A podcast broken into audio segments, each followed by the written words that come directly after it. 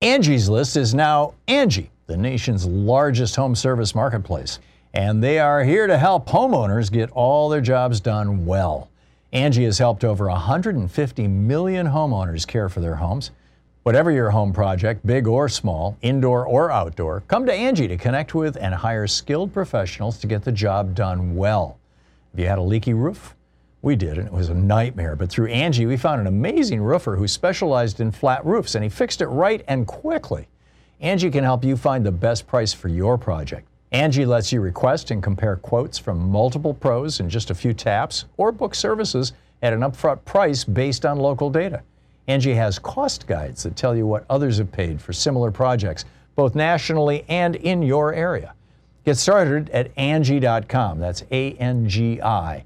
Or download the app today. The app and website are both free to use. That's Angie.com. Achieving a gorgeous grin from home isn't a total mystery with Byte clear aligners. Just don't be surprised if all of your sleuthing friends start asking, What's your secret? Begin by ordering your at home impression kit today for only $14.95.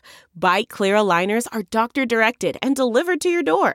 Treatment costs thousands less than braces. Plus, they offer flexible financing, accept eligible insurance, and you can pay with your HSA FSA. Get 80% off your impression kit when you use code WONDERY at Byte.com. That's B-Y-T-E dot com. Start your confidence journey today with Byte. You know, it's shocking that your home can be stolen this easily. That's the brutal lesson Deborah learned when thieves found her home's title online, forged it, and literally took ownership of her home. In an instant, thieves legally owned Deborah's home. She got evicted and spent a fortune in legal fees trying to get it back. You know, the FBI calls home title fraud one of the fastest growing crimes, and you do not want to be next. That's why I urge you to protect the online title to your home with Home Title Lock. You know, the legal documents to our homes are kept online where thieves hunt them. They forge the documents stating you sold your home. Then they borrow against your home and stick you with the payments. And no insurance or bank protects you. Home Title Lock does. You could already be a victim of title fraud and not know it. Find out. Register your home at HometitleLock.com and enter WATCH for one month of free protection. Again, enter WATCH for one month free at HometitleLock.com. HometitleLock.com.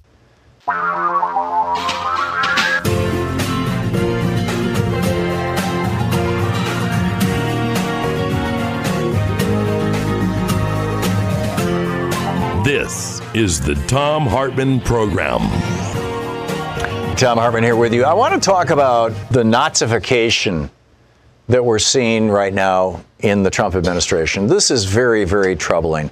This is a serious, tough time for democracy. We have a guy in the White House who actually admires autocrats. He's over in India with President Modi, who has just pushed through legislation that would make it virtually impossible for someone to become a citizen if they're not Hindu.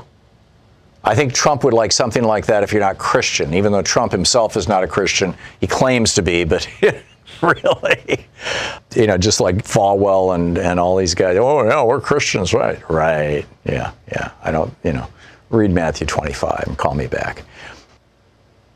We're seeing, I think, we're not quite the night of the long knives where people who opposed Hitler were actually killed, a few but what came out of the Night of the Long Knives and other Nazification efforts was basically the purging of the German institutional government, the deep state, as it were, the permanent institutional government, the civil servants, the purging of the civil service of people who were not members of the Nazi Party.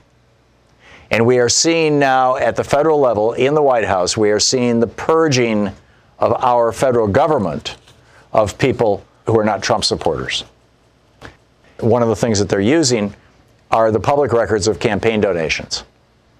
You'll recall, you know, the, Trump's big hit on Andrew McCabe was that his wife ran for Congress unsuccessfully, but she ran for Congress as a Democrat.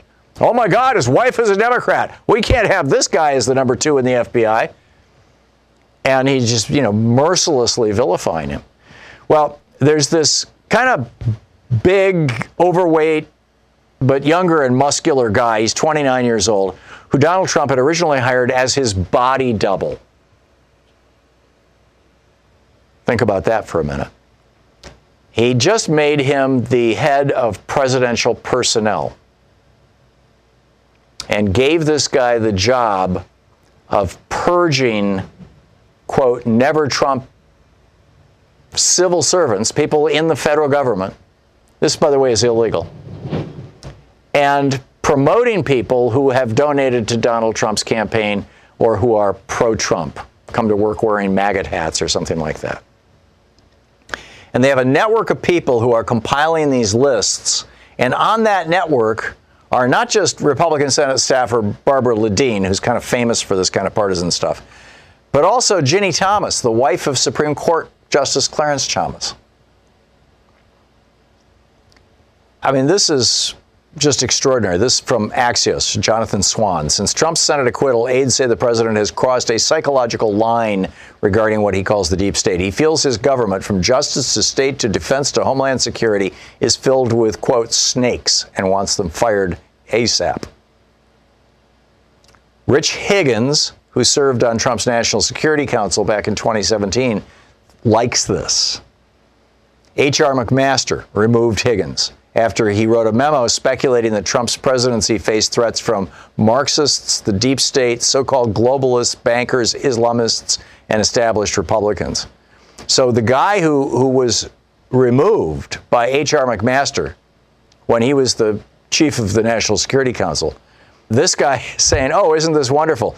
Higgins told Jonathan Swan of Axios on Sunday he stands by everything he wrote in his memo and says I would probably remove bankers if I had to do it over again. But basically, he's, I mean, this, this is the kind of guy that Trump wants. He's saying Trump faces threats from Marxists, the deep state, so called globalists, bankers, Islamists, and establishment Republicans. And it goes on from there. I mean, you, you can read this thing. And others that they want to promote Sheriff Dave Clarke. He wants to give him a senior Homeland Security role.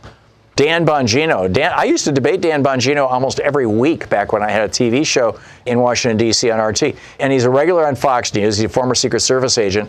Trump likes to watch him on Fox News. So he's going to get kicked up into Homeland Security.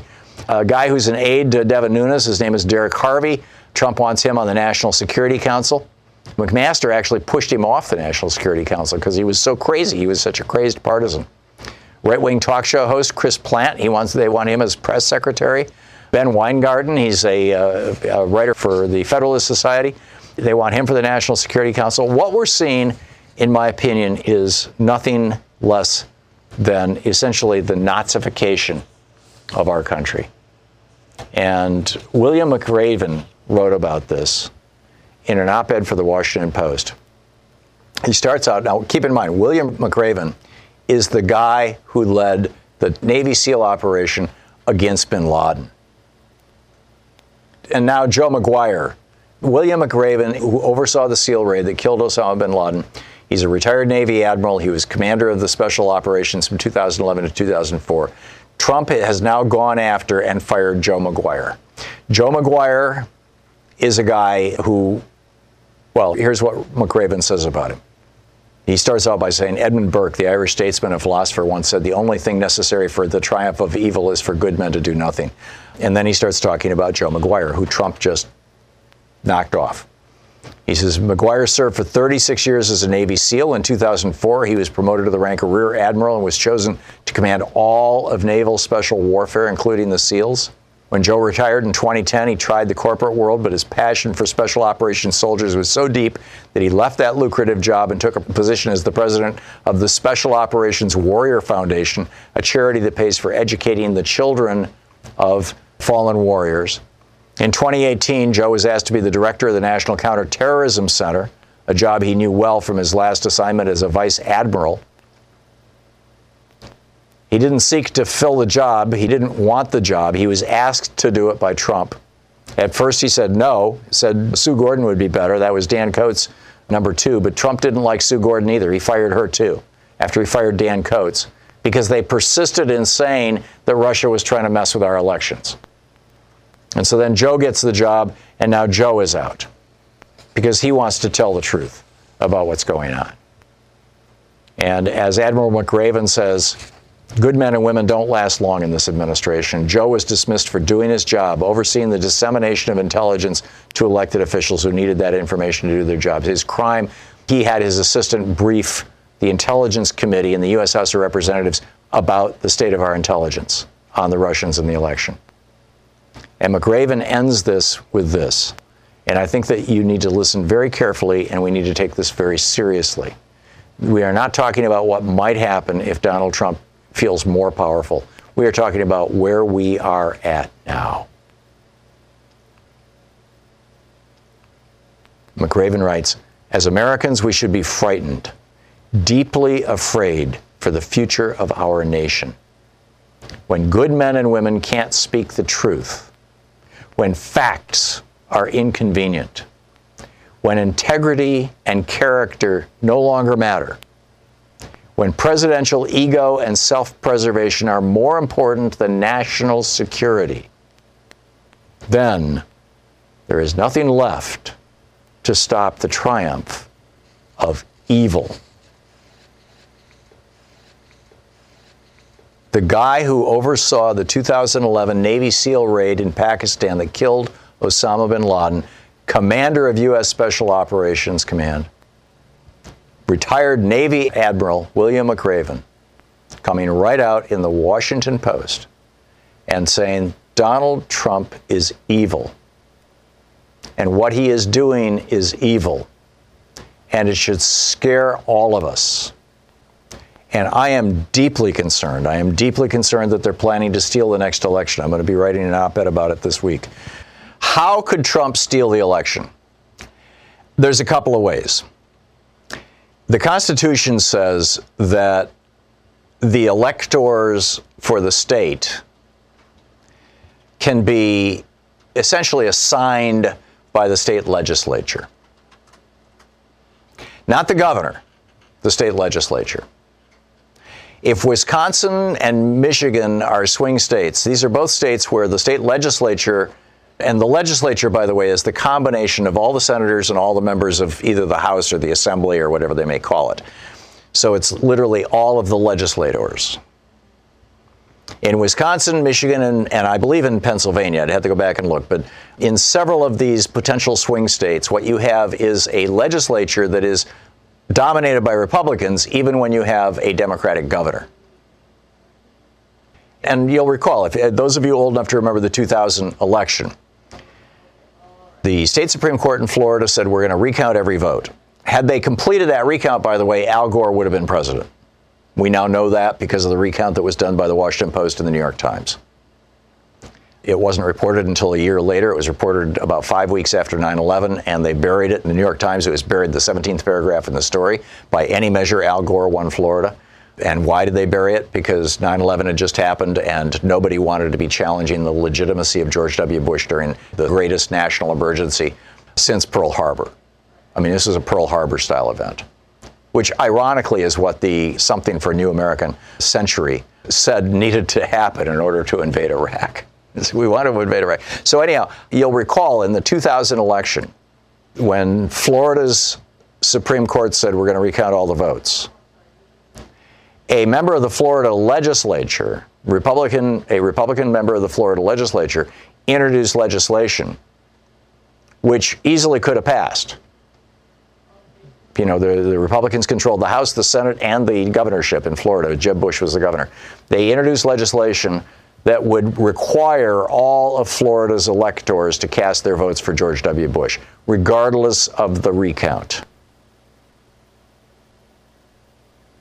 They could have done it. And this year, Wisconsin could do it. The Wisconsin legislature. Look at some of the shenanigans that these guys have done in the past, where the Democrats walk out to try and prevent them having a quorum. The Michigan legislature could do this. I believe the Pennsylvania legislature could do this. There are a number of states that I think Bernie could carry very easily because their Democratic electorate is substantial in these states and it's really energized. It's partly really energized by the fact that Donald Trump is just such a vicious, fascist, obscene pretender to the presidency. And it's partly from this huge coalition that Bernie Sanders has pulled together of people of color, of working class people, of union people, of poor people, of students, of people concerned, older people concerned about their Social Security and Medicare, which Donald Trump is actively trying to cut. I mean, it's, it's literally a, right across the board's coalition. that Bernie Sanders has pulled together and that Elizabeth Warren is also speaking to. At the same time that we're hearing Mike Bloomberg saying, this was a few years ago, but the video just came out yesterday. Well, if somebody who is 95 shows up with prostate cancer, instead of giving them treatment, we should just say, You've had a good life, go on home. Old folks need not apply for health care in the billionaires' world. Well, if you're a billionaire and you're 95 and you have prostate cancer, of course you're to have a, your doctor's going to do something about it. The other way that the Republicans could steal the vote goes back to Rutherford B. Hayes and Samuel Tilden in the election of 1876. There were 369 total electoral votes. So you had to have 185 to win. Tilden, the Democrat, had 184. But of the undisputed electoral votes, Rutherford Hayes, the Republican, only had 163. Again, they needed 185 to win. And the reason for this was that 22 electors were represented by Florida, Louisiana, Oregon, and South Carolina. And in all four of those states, there were credible accusations of election fraud. That the Republicans had been literally, well, this is from uh, Ohio State Senator James Monroe. It was published in the October 1893 issue of The Atlantic. He said, Democrats responded that these returns were the products of fraud and dishonesty in preparing them. The vote of whole precincts, parishes, and counties had been thrown out in order to secure Hayes electors. That fraud vitiates everything. That no pretended state rights should serve as a shelter to fraud. Furthermore, they said that these state governments were not really state governments because they were under the moral influence of federal bayonets.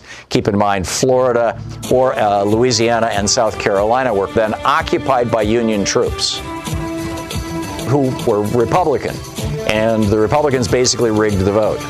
So I'll tell you after the break how they resolved that and what lessons it might have for us, because that was an election where the Democrat won the majority vote and by one vote win the You're electoral listening college. to the Thom Hartmann program. And the Republican, Rutherford Hayes, was way behind, but he was given the presidency. I'll tell you how that could happen.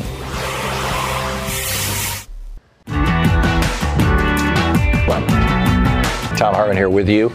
Back to Hayes' election. Neither one of them got enough electoral votes to clearly be over the top.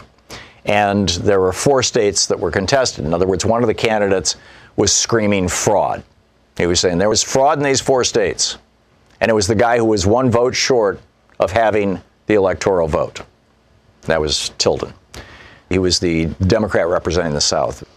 So what happened was if there's not a clear winner in the Electoral College, which can come about two ways. In the case of the 1876, it came about because there was four states that were contested.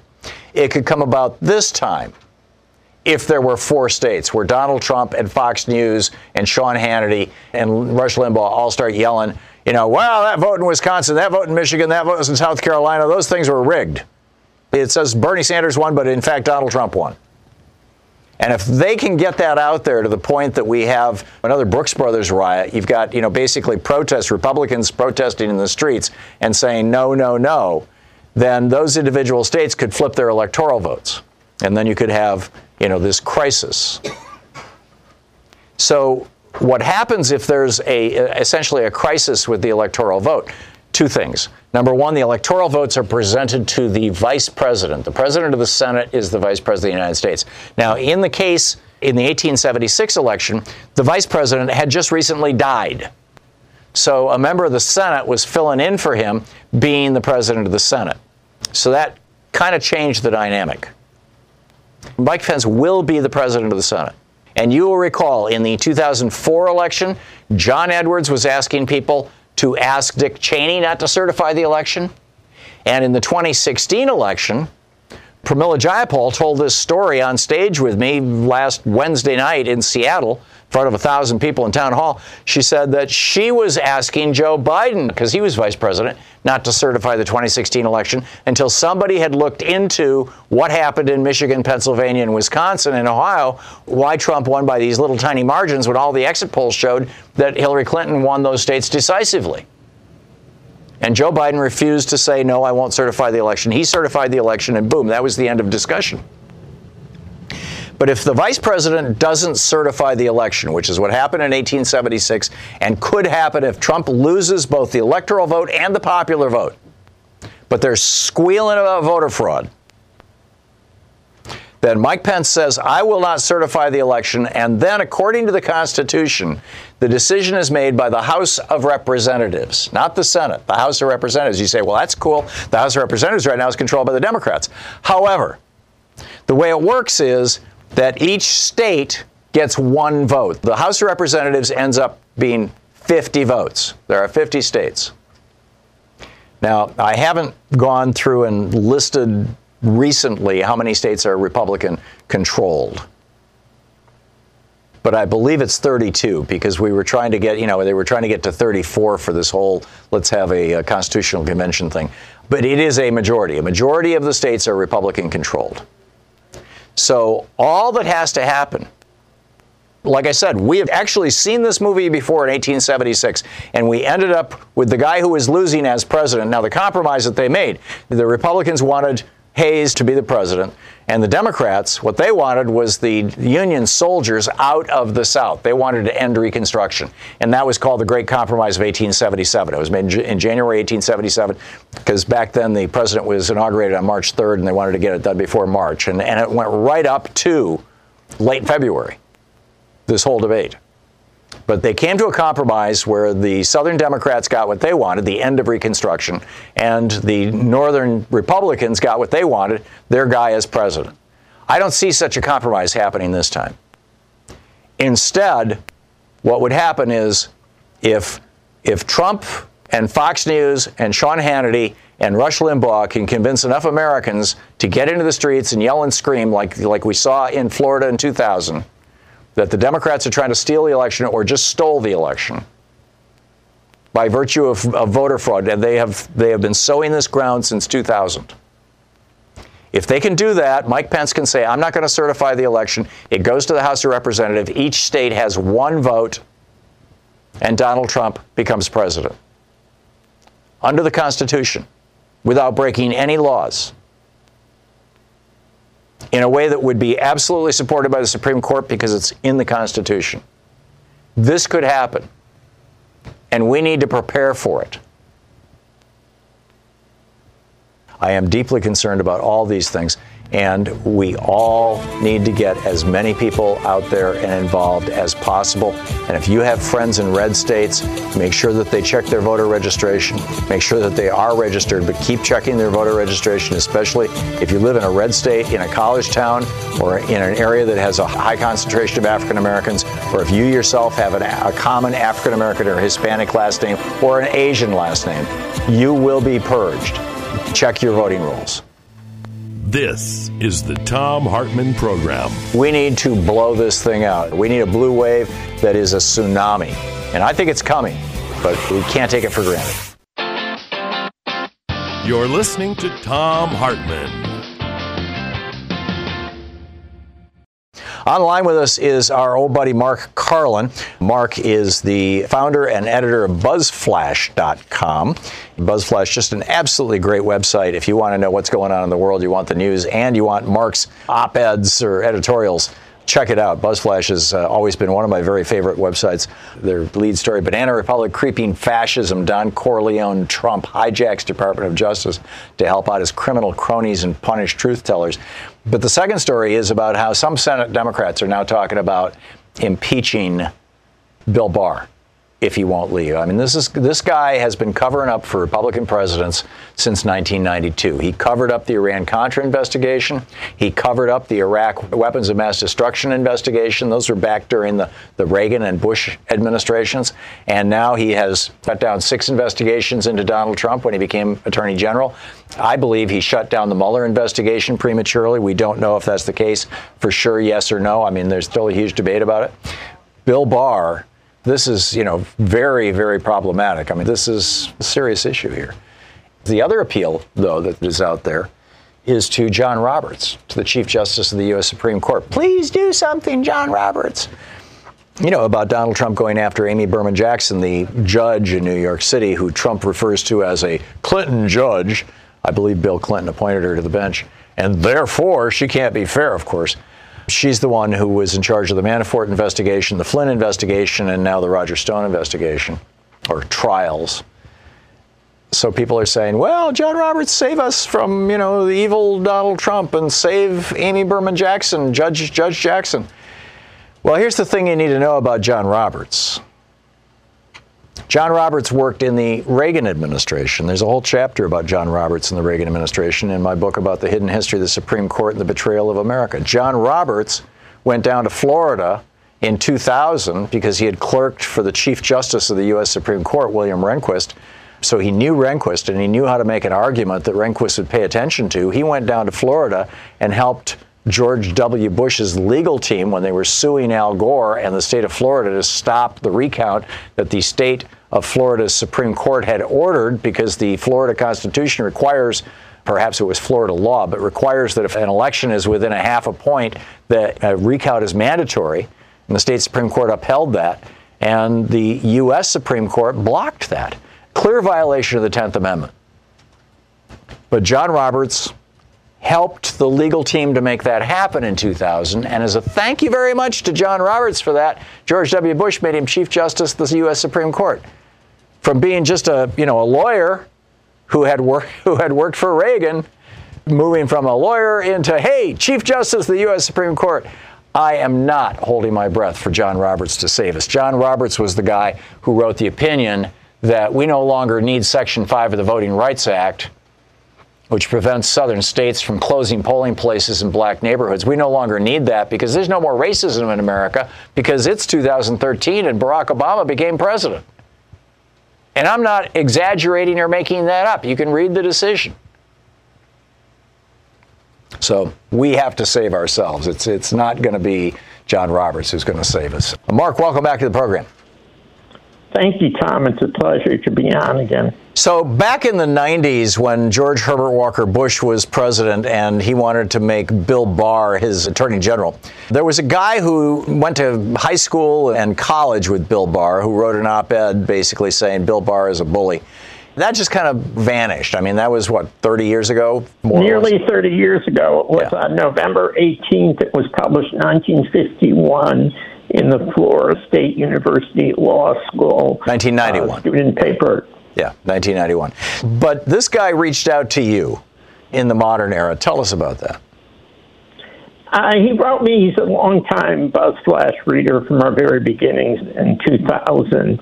He's a defense attorney. In fact, he defends death penalty cases. Hmm. And he uh, wrote me an email in December and he sent me this reprint of this article from the university paper in 1991 and wrote me some of his thoughts about what he believes is the evil of Bill Barr.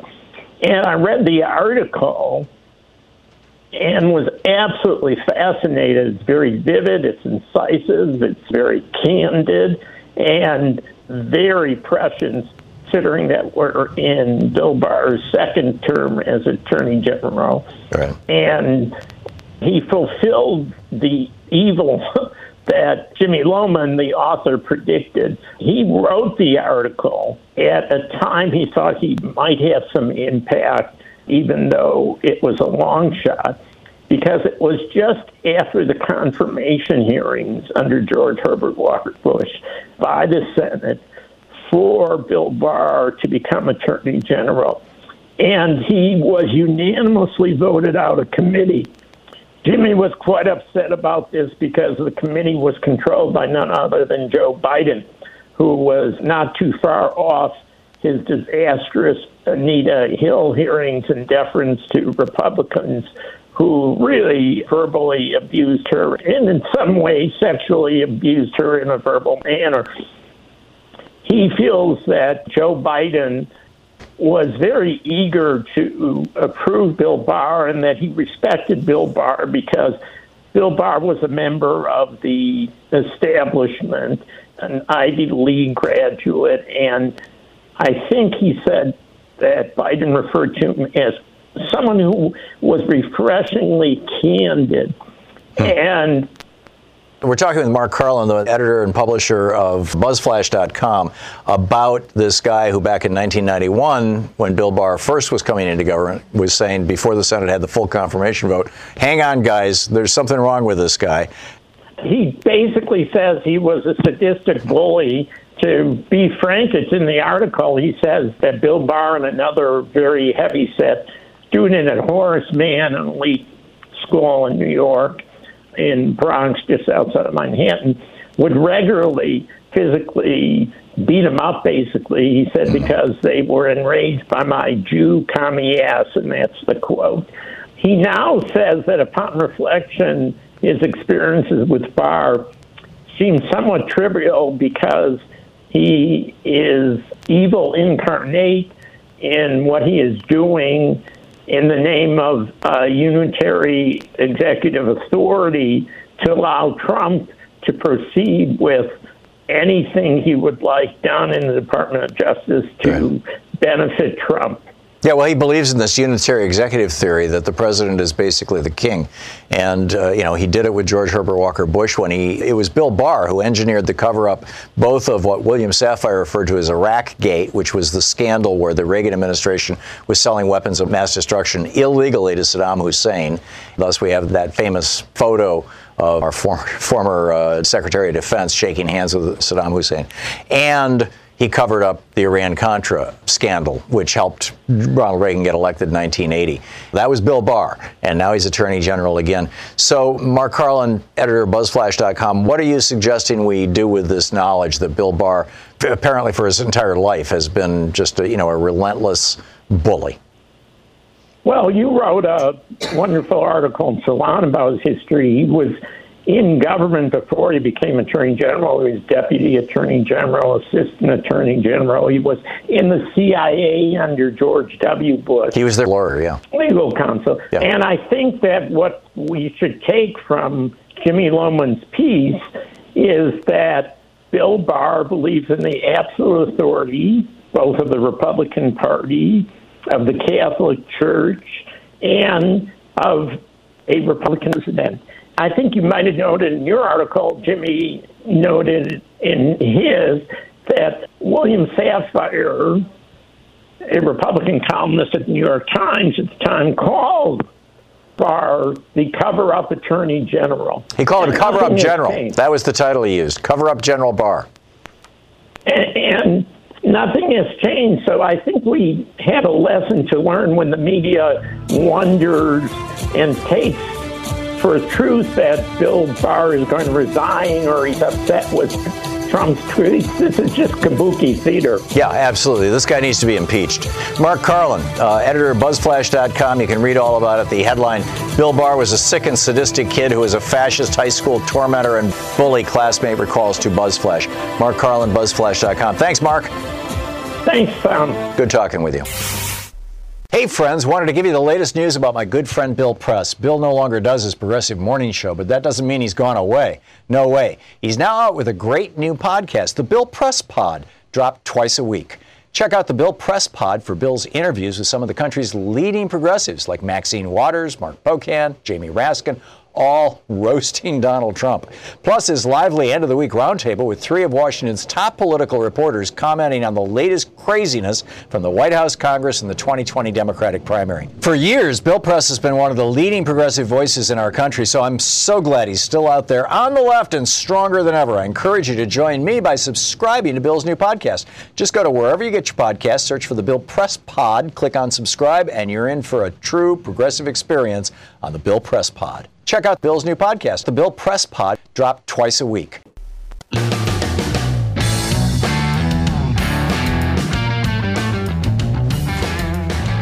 Thom Hartmann here with you and Connie in Buffalo, New York. Hey, Connie, what's up? Thanks for listening to Sirius XM. I just wanted to give you um, a phone number. It's a comment line I found for to call for William Barr, Really? and if every yeah, and if everybody would call there and just I have my pen out. What's the number, Connie? two zero two Mm-hmm. three five three Mm-hmm. one five five five. Okay. Have you called this number? Oh yeah, When it gets answered, what is it? Is it a recording? Yeah, well, it asks you some different options, you know, if you want to hear about other topics or whatever. And then the, mm. the last one is to leave a comment. Oh, okay. 202 353 1555. Great. Right. Connie, thank you very much. So it's getting fascinating. Mark in Valley, Washington. Hey, Mark, what's up? The question is, is if they do impeach Barr, how does that work? I mean, who steps in and runs it like the attorney general would? If he's the one being investigated. Well, it would be the it would be the assistant attorney general, and until the president appoints a new attorney general, number one, and and number two, the way that the impeachment works of a cabinet officer is the exact same way it works for the president. You hold hearings in the House of Representatives. The House, presumably the Judiciary Committee, refers articles of impeachment to the full House. They vote on them. If he's impeached in the House, then it goes to the Senate for a trial. We just saw this whole movie. It would have to replay itself. And I, you know, as much as I think Bill Barr has committed impeachable offenses that go all the way back to 1992. I don't see it happening.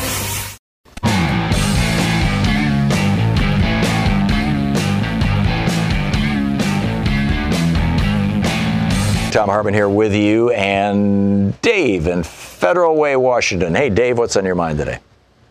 Hey, not too much, Thom. You did a great rundown of how Trump might steal this election, he's got so many tools in his arsenal. Okay, I just want to I just want to um, emphasize a couple that, I, and I have no reason to think he won't. I mean, I'm looking for evidence to see that Trump won't steal the election, but I can't find any. All right. He's basically And- said he's going to. He's talking about you know third, fourth, fifth terms. He's he's talking about how they're you know the Democrats are already rigging the vote and you know et cetera.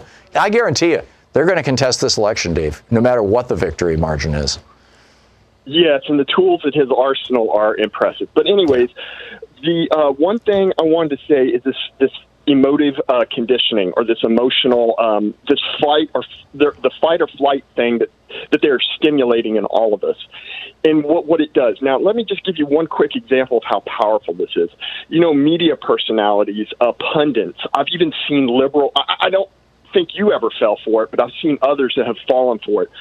Trump voters call up and they say liberals are so stupid. They think um, AR in the AR 15 stands for assault rifle when it actually stands for Armalite.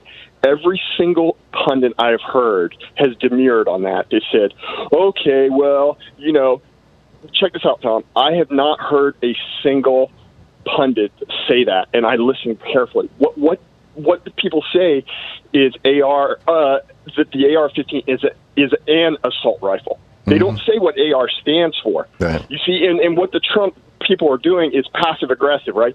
They're confronting us with aggression in, in a passive manner, and it's stimulating that. It, it, it's co-opting our ability to think critically.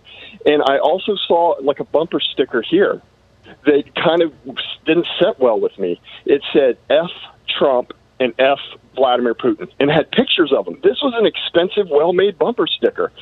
And and the thing is is we've got to be careful not to fall into that trap where we are compromising our, our ability to think critically. All right.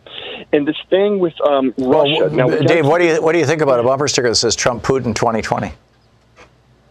Trump, all right, this is this is fine, and I'm not trying to stop. I'm not trying to stop, uh, you know, just natural combativeness. Okay, Right. what I'm trying to say is we've got to not fall for the flight or the fight or flight response. Okay, because it, Well, I, I think part of that, thinking. not falling for that, is to not get hysterical like Chris Matthews does, or, or James Carville does, or Claire McCaskill does, or Joe Scarborough does, or you know, I, I could go through the, the, the list of everybody in MSNBC. Um, whenever anybody says, "Oh, Bernie's a socialist," I mean, you know, I got, I, I came to this studio by dri- by walking on our socialist roads. I left my home knowing that it was safe because it was protected by our socialist fire department. I was not hit by a crazed car because of our socialist police departments. When Louise and I do go, uh, you know, I drove down to X-Ray FM to do uh, Jefferson Smith's show this morning, and it was in a car that was safe because of our socialist National Highway Transportation Administration and their safety standards for cars. Um, and I was able to read the stop signs because I went to our socialist public schools. So I, I, I mean, Well, he- finish finish your thought, Dave. You got you got ten seconds. Well, well, well, here, here's what's true. Uh, Vladimir Putin did help Trump, but he, we, he, you know, Trump didn't admit it. Trump, for some reason, is keeping it secret. The Russia has tried to help 11 uh, presidential candidates in the past. Trump's the only one that kept it secret. Wow, amazing. Dave, thanks for the call. You're listening to Thom Hartmann. This is the Thom Hartmann Program. Our book today is In Defense of Public Service by Cedric L. Alexander. The subtitle is How 22 Million Government Workers Will Save Our Republic. This is from Chapter 1 Civil Servants and Servant Leaders. Unelected public servants are found at all levels of government, federal, state, and local. But the modern model for all is found in the federal employment systems. More specifically, it is in the concept and operation of the federal civil service system which governs the appointment and tenure of most federal workers. Those who believe that the unelected federal bureaucracy is a deep state covertly dedicated to the overthrow of elected government see the civil service as a fundamentally unconstitutional innovation, a monster of very recent creation. Such demonizing mythology aside, the truth is that the origin of the unelected government is found in the Constitution, under Section 2 of Article 2. The article defines the powers of the executive branch, and the second paragraph of its section 2 assigns to the president the power to, quote, nominate and by and with the advice and consent of the Senate, to appoint ambassadors, other public ministers and consuls, judges of the Supreme Court, and all other officers of the United States whose appointments are not herein otherwise provided for and which shall be established by law. End quote. Thus, the President has the power to make all appointments not otherwise provided for in the Constitution. These are subject to the Senate's advice and consent unless Congress, by law, vests the appointment of such inferior officers as they may think proper in the President alone, in the courts of law, or in the heads of departments. End quote. In other words, the unelected government, which I have called the fourth branch, is rooted in the Constitution through the powers that it grants either to the President or to Congress. In turn, Congress may grant the President, the courts, or heads of departments the power to hire unelected public servants. In all cases, however, the creation of the unelected government flows from the Constitution, the supreme authority and originating law of the nation. The framers of the Constitution recognized that the elected government of our republic was not in itself sufficient to govern us. It cannot alone get government done. It does not alone possess all the expertise necessary to lead, let alone manage, so vast an enterprise as a nation. If this was true in the late 18th century, it's even truer in the 21st century geopolitical and technological environment that is far more complex, and that therefore requires a cadre of professionals possessing a wide variety of specialized skills, training, education, and experience. Constitution does not call these appointments and hires a fourth branch, but that is what the federal service and other government workers constitute. De jure, in law, there is no fourth branch of U.S. government, yet it unquestionably exists de facto, in practice, in reality, in fact. Does the fourth branch compete with the three constitutionally established branches? No. It coexists with them as provided for in Section 2 of Article 2 of the Constitution itself. Those three constitutional branches are absolutely necessary to our republic, but they are not sufficient to it, as the framers acknowledged. Moreover, as I've already observed, for most people, most of the time, and in most situations, it is the member of the fourth branch who are, practically speaking, the government. They are the doers. They implement the policies created and interpreted by the three constitutional branches. What is more, although they do not decide or decree policy, they often influence it, not covertly, but by intention and design. The Constitution assigns the Senate the roles of advising on and consenting to most major presidential appointments, but members of the fourth branch do far more advising on a daily basis when it comes to providing the subject matter expertise and feedback necessary to formulate and modify policy decisions.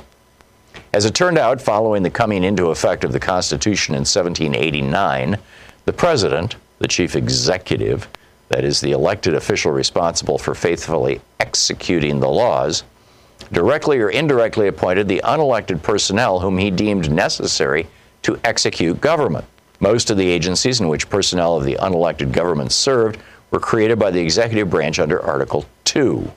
And for a full 170 years after the Constitution was ratified, the President had the unquestioned authority to appoint and to terminate what were, in effect, employees of his branch, the executive branch. Indeed, in 1789, Congress explicitly voted by narrow margin that it had no authority of approval or disapproval of presidential decisions to terminate appointees. Only those few public positions that were independent of the executive branch, which today are known as independent agencies, were not subject to presidential appointment or termination. In 1829, Andrew Jackson took office as the seventh president of the United States. He was regarded as the apostle of the rights of the common man, and he made it clear that he intended to usher in an era of a more highly participatory democracy. During his two terms and under his influence, many states substantially extended the still males only franchise by dropping property requirements from the ballot.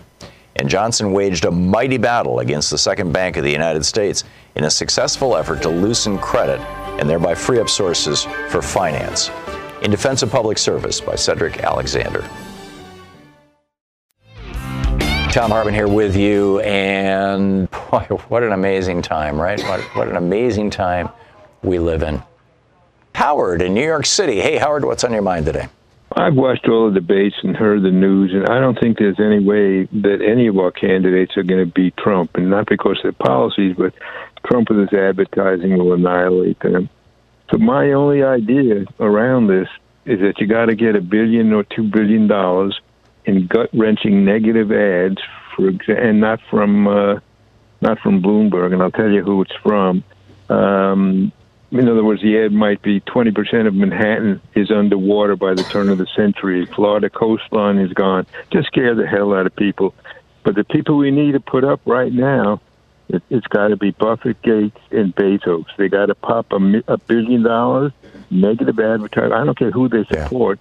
We got to get Trump out, and I don't know why these. I get it, Howard, and I and I really think that in this election, and thanks for the call. I think in this election we're going to see a mobilization of uh, both people and money like we've never seen before on both sides, frankly.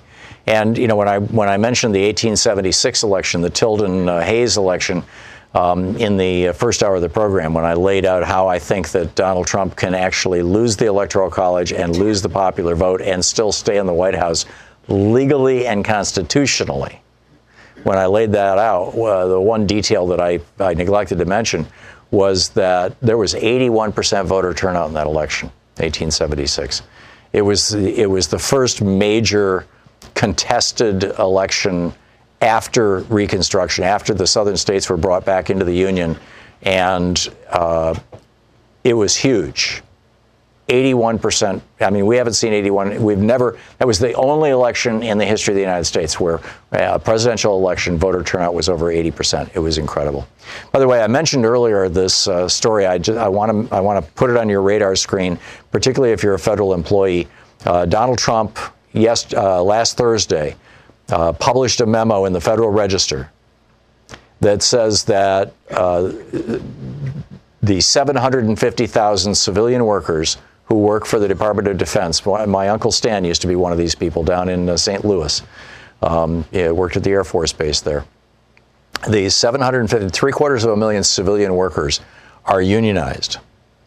And Trump published a memo saying that national, the collective bargaining rights at the Department of Defense should be scrapped, quote, in the interest of protecting the American people because unions are, quote, a threat to national security.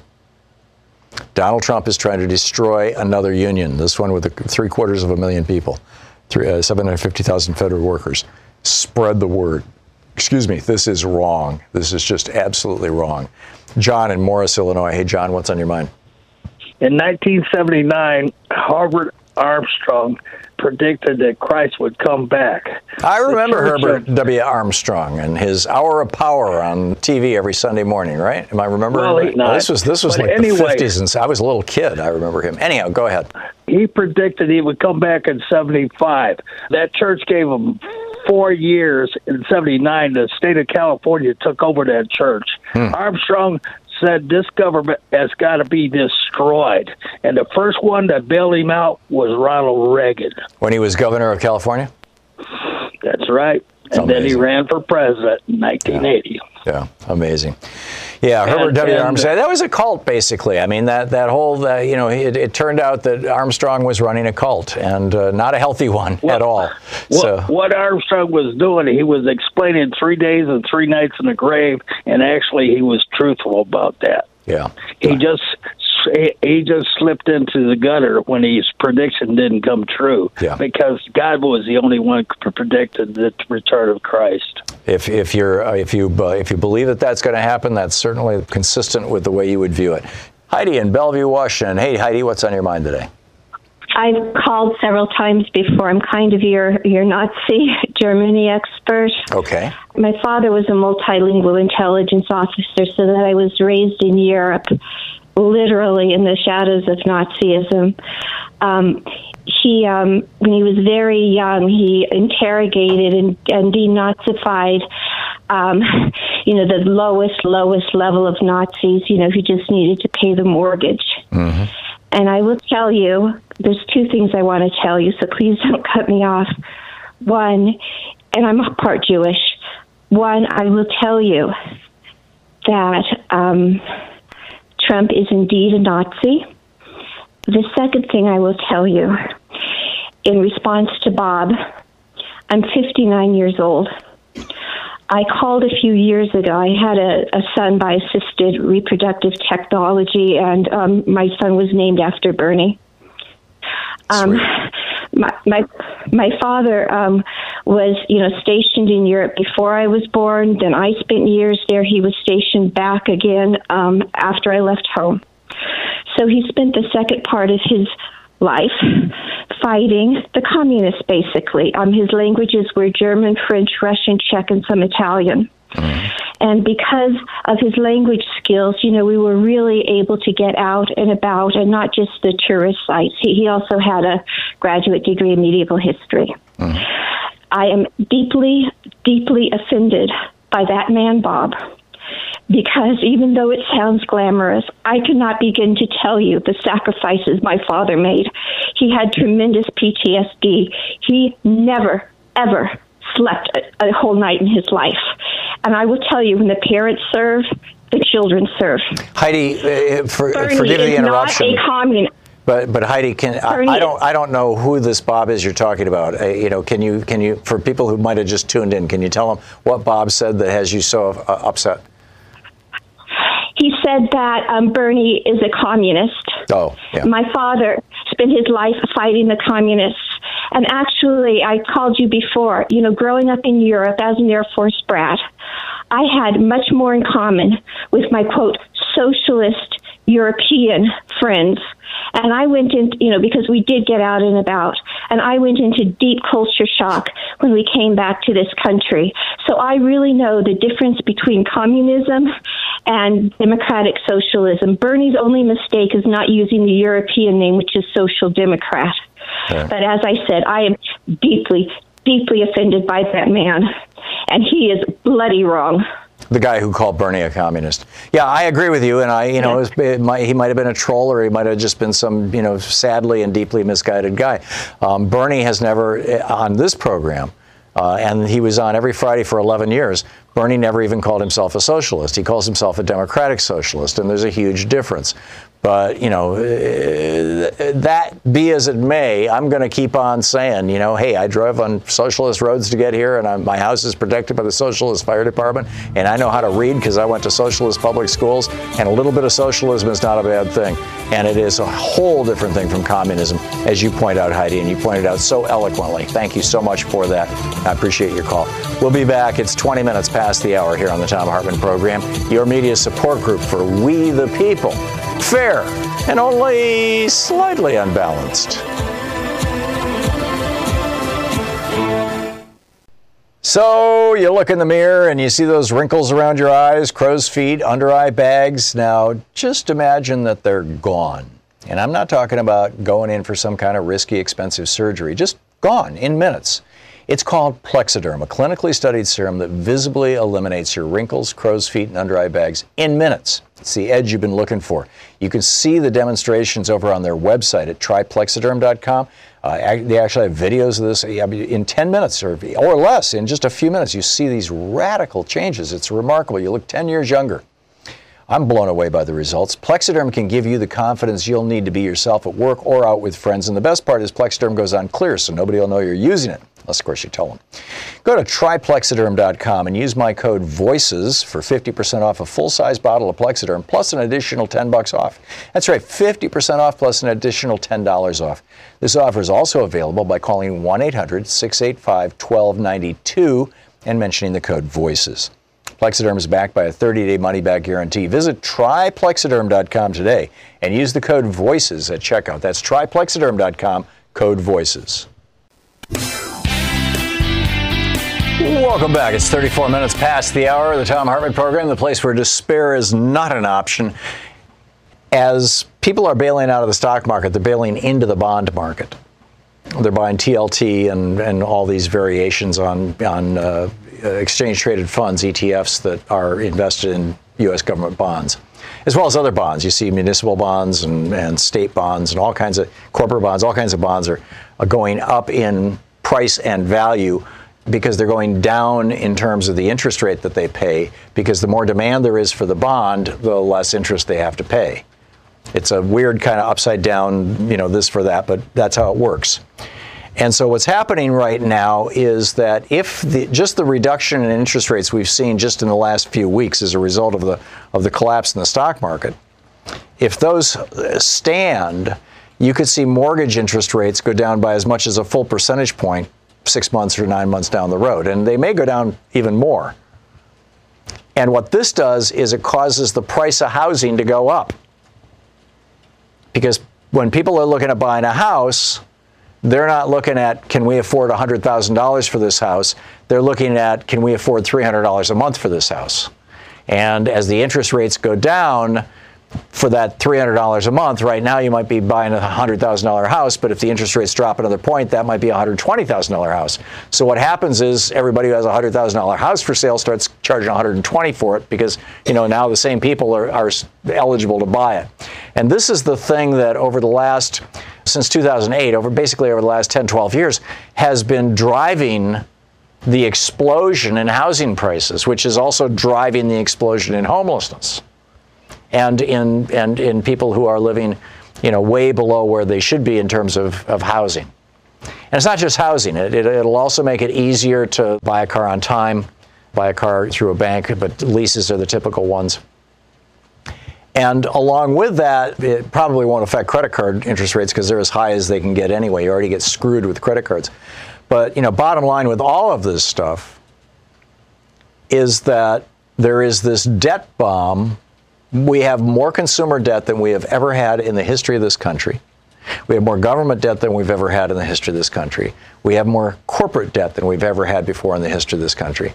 And the only thing that's preventing any of those three from blowing up in our face is that interest rates are down well below 2%, and in some cases in the neighborhood of 1%. If those interest rates start rising back to normal, which is 2 to 5%, if they start rising back up to normal, those debt bombs are going to explode. And every year that goes by that we maintain these low interest rates, we're going to see an increase in housing prices and thus indebtedness. We're going to see an increase in the number of people who are buying cars who really shouldn't be buying new cars. By the way, the subprime car market and the subprime mortgage market right now, literally this moment, and the subprime student loan market, these are all people who got loans who have low credit ratings. They're literally called subprime markets. Those three markets, housing, cars, student loans, in the subprime area, are at all time highs in terms of defaults, which is a warning signal. That's the canary in the coal mine just knocking over unconscious. So get ready. It's coming. It's coming without the coronavirus. And obviously, the uh, stupid response of the Trump administration to lay off and fire and shut down the entire departments in Homeland Security and National Security Council to deal with pandemic diseases because we have to save money because we've got to pay for those billionaires' tax cuts, and also diverting money away from the Centers for Disease Control to Trump's wall. I mean, all this stuff is just really helping us out, isn't it? You know, all of us have things that kind of keep us up, right? You know, for me, among them is taking a walk, trying to get out in nature, walking through. There's a park down the street from where we live. We're nearby the Columbia River. Louise and I try to walk along the river every morning for a mile or so. Those are things that do it for me. You know, saying prayers for my friends and family and, and even my enemies and, and my president uh, seems to do it for me. As skeptical as I am about any Bronze Age sky god doing anything. I subscribe to the Christian science notion that we're all connected somehow, and that when you pray for somebody, you actually are sending a good energy their way. I, I pray for my staff here. I pray for all kinds of folks. Yeah, but I do it because it makes me feel good, right? I, I, I think it's doing some good. But and one of the things that has really been a constant through my life is a poem I learned when I was in high school, and I just wanted to share it with you. It's by Henry Wadsworth Longfellow, and it's called A Psalm of Life. The subtitle is What the Heart of the Young Man Said to the Psalmist. Tell me not in mournful numbers that life is but an empty dream, for the soul is dead that slumbers and things are not what they seem. Life is real, life is earnest, and the grave is not its goal. Dust thou art to dust returnest was not spoken of the soul. Not enjoyment and not sorrow is our destined end or way, but to act that each tomorrow finds us further than today. Art is long and time is fleeting, and our hearts, though stout and brave, still like muffled drums are beating funeral marches to the grave. In the world's broad field of battle, in the bivouac of life, be not like dumb, driven cattle. Be a hero in the strife. Trust no future, howe'er pleasant. Let the dead past bury its dead. Act, act in the living present, heart within and God o'erhead. Lives of great men all remind us we can make our lives sublime. Leave behind us footprints in the sands of time. Footprints that perhaps another sailing o'er life's solemn main, a forlorn and shipwrecked brother seeing shall take heart again. Let us then be up and doing with a heart for any fate, still achieving, still pursuing. Learn to labor and to wait.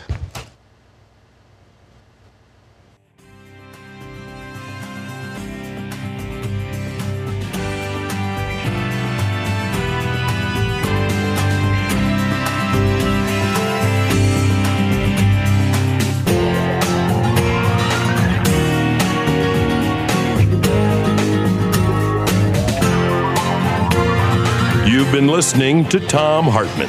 For audio and video archives, visit thomhartmann.com.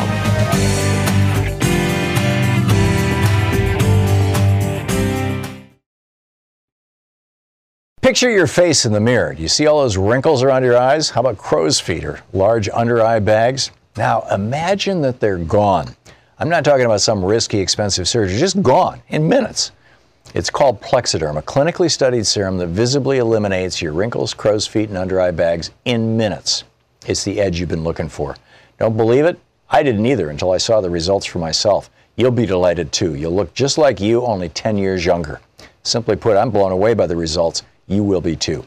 Plexiderm can give you the confidence you'll need to be yourself at work or out with friends. And the best part is, Plexiderm goes on clear so nobody will know you're using it. Unless, of course, you tell them. Go to tryplexiderm.com and use my code VOICES for 50% off a full-size bottle of Plexiderm plus an additional 10 bucks off. That's right, 50% off plus an extra $10 off. This offer is also available by calling 1-800-685-1292 and mentioning the code VOICES. Plexiderm is backed by a 30-day money-back guarantee. Visit tryplexiderm.com today and use the code VOICES at checkout. That's tryplexiderm.com, code VOICES.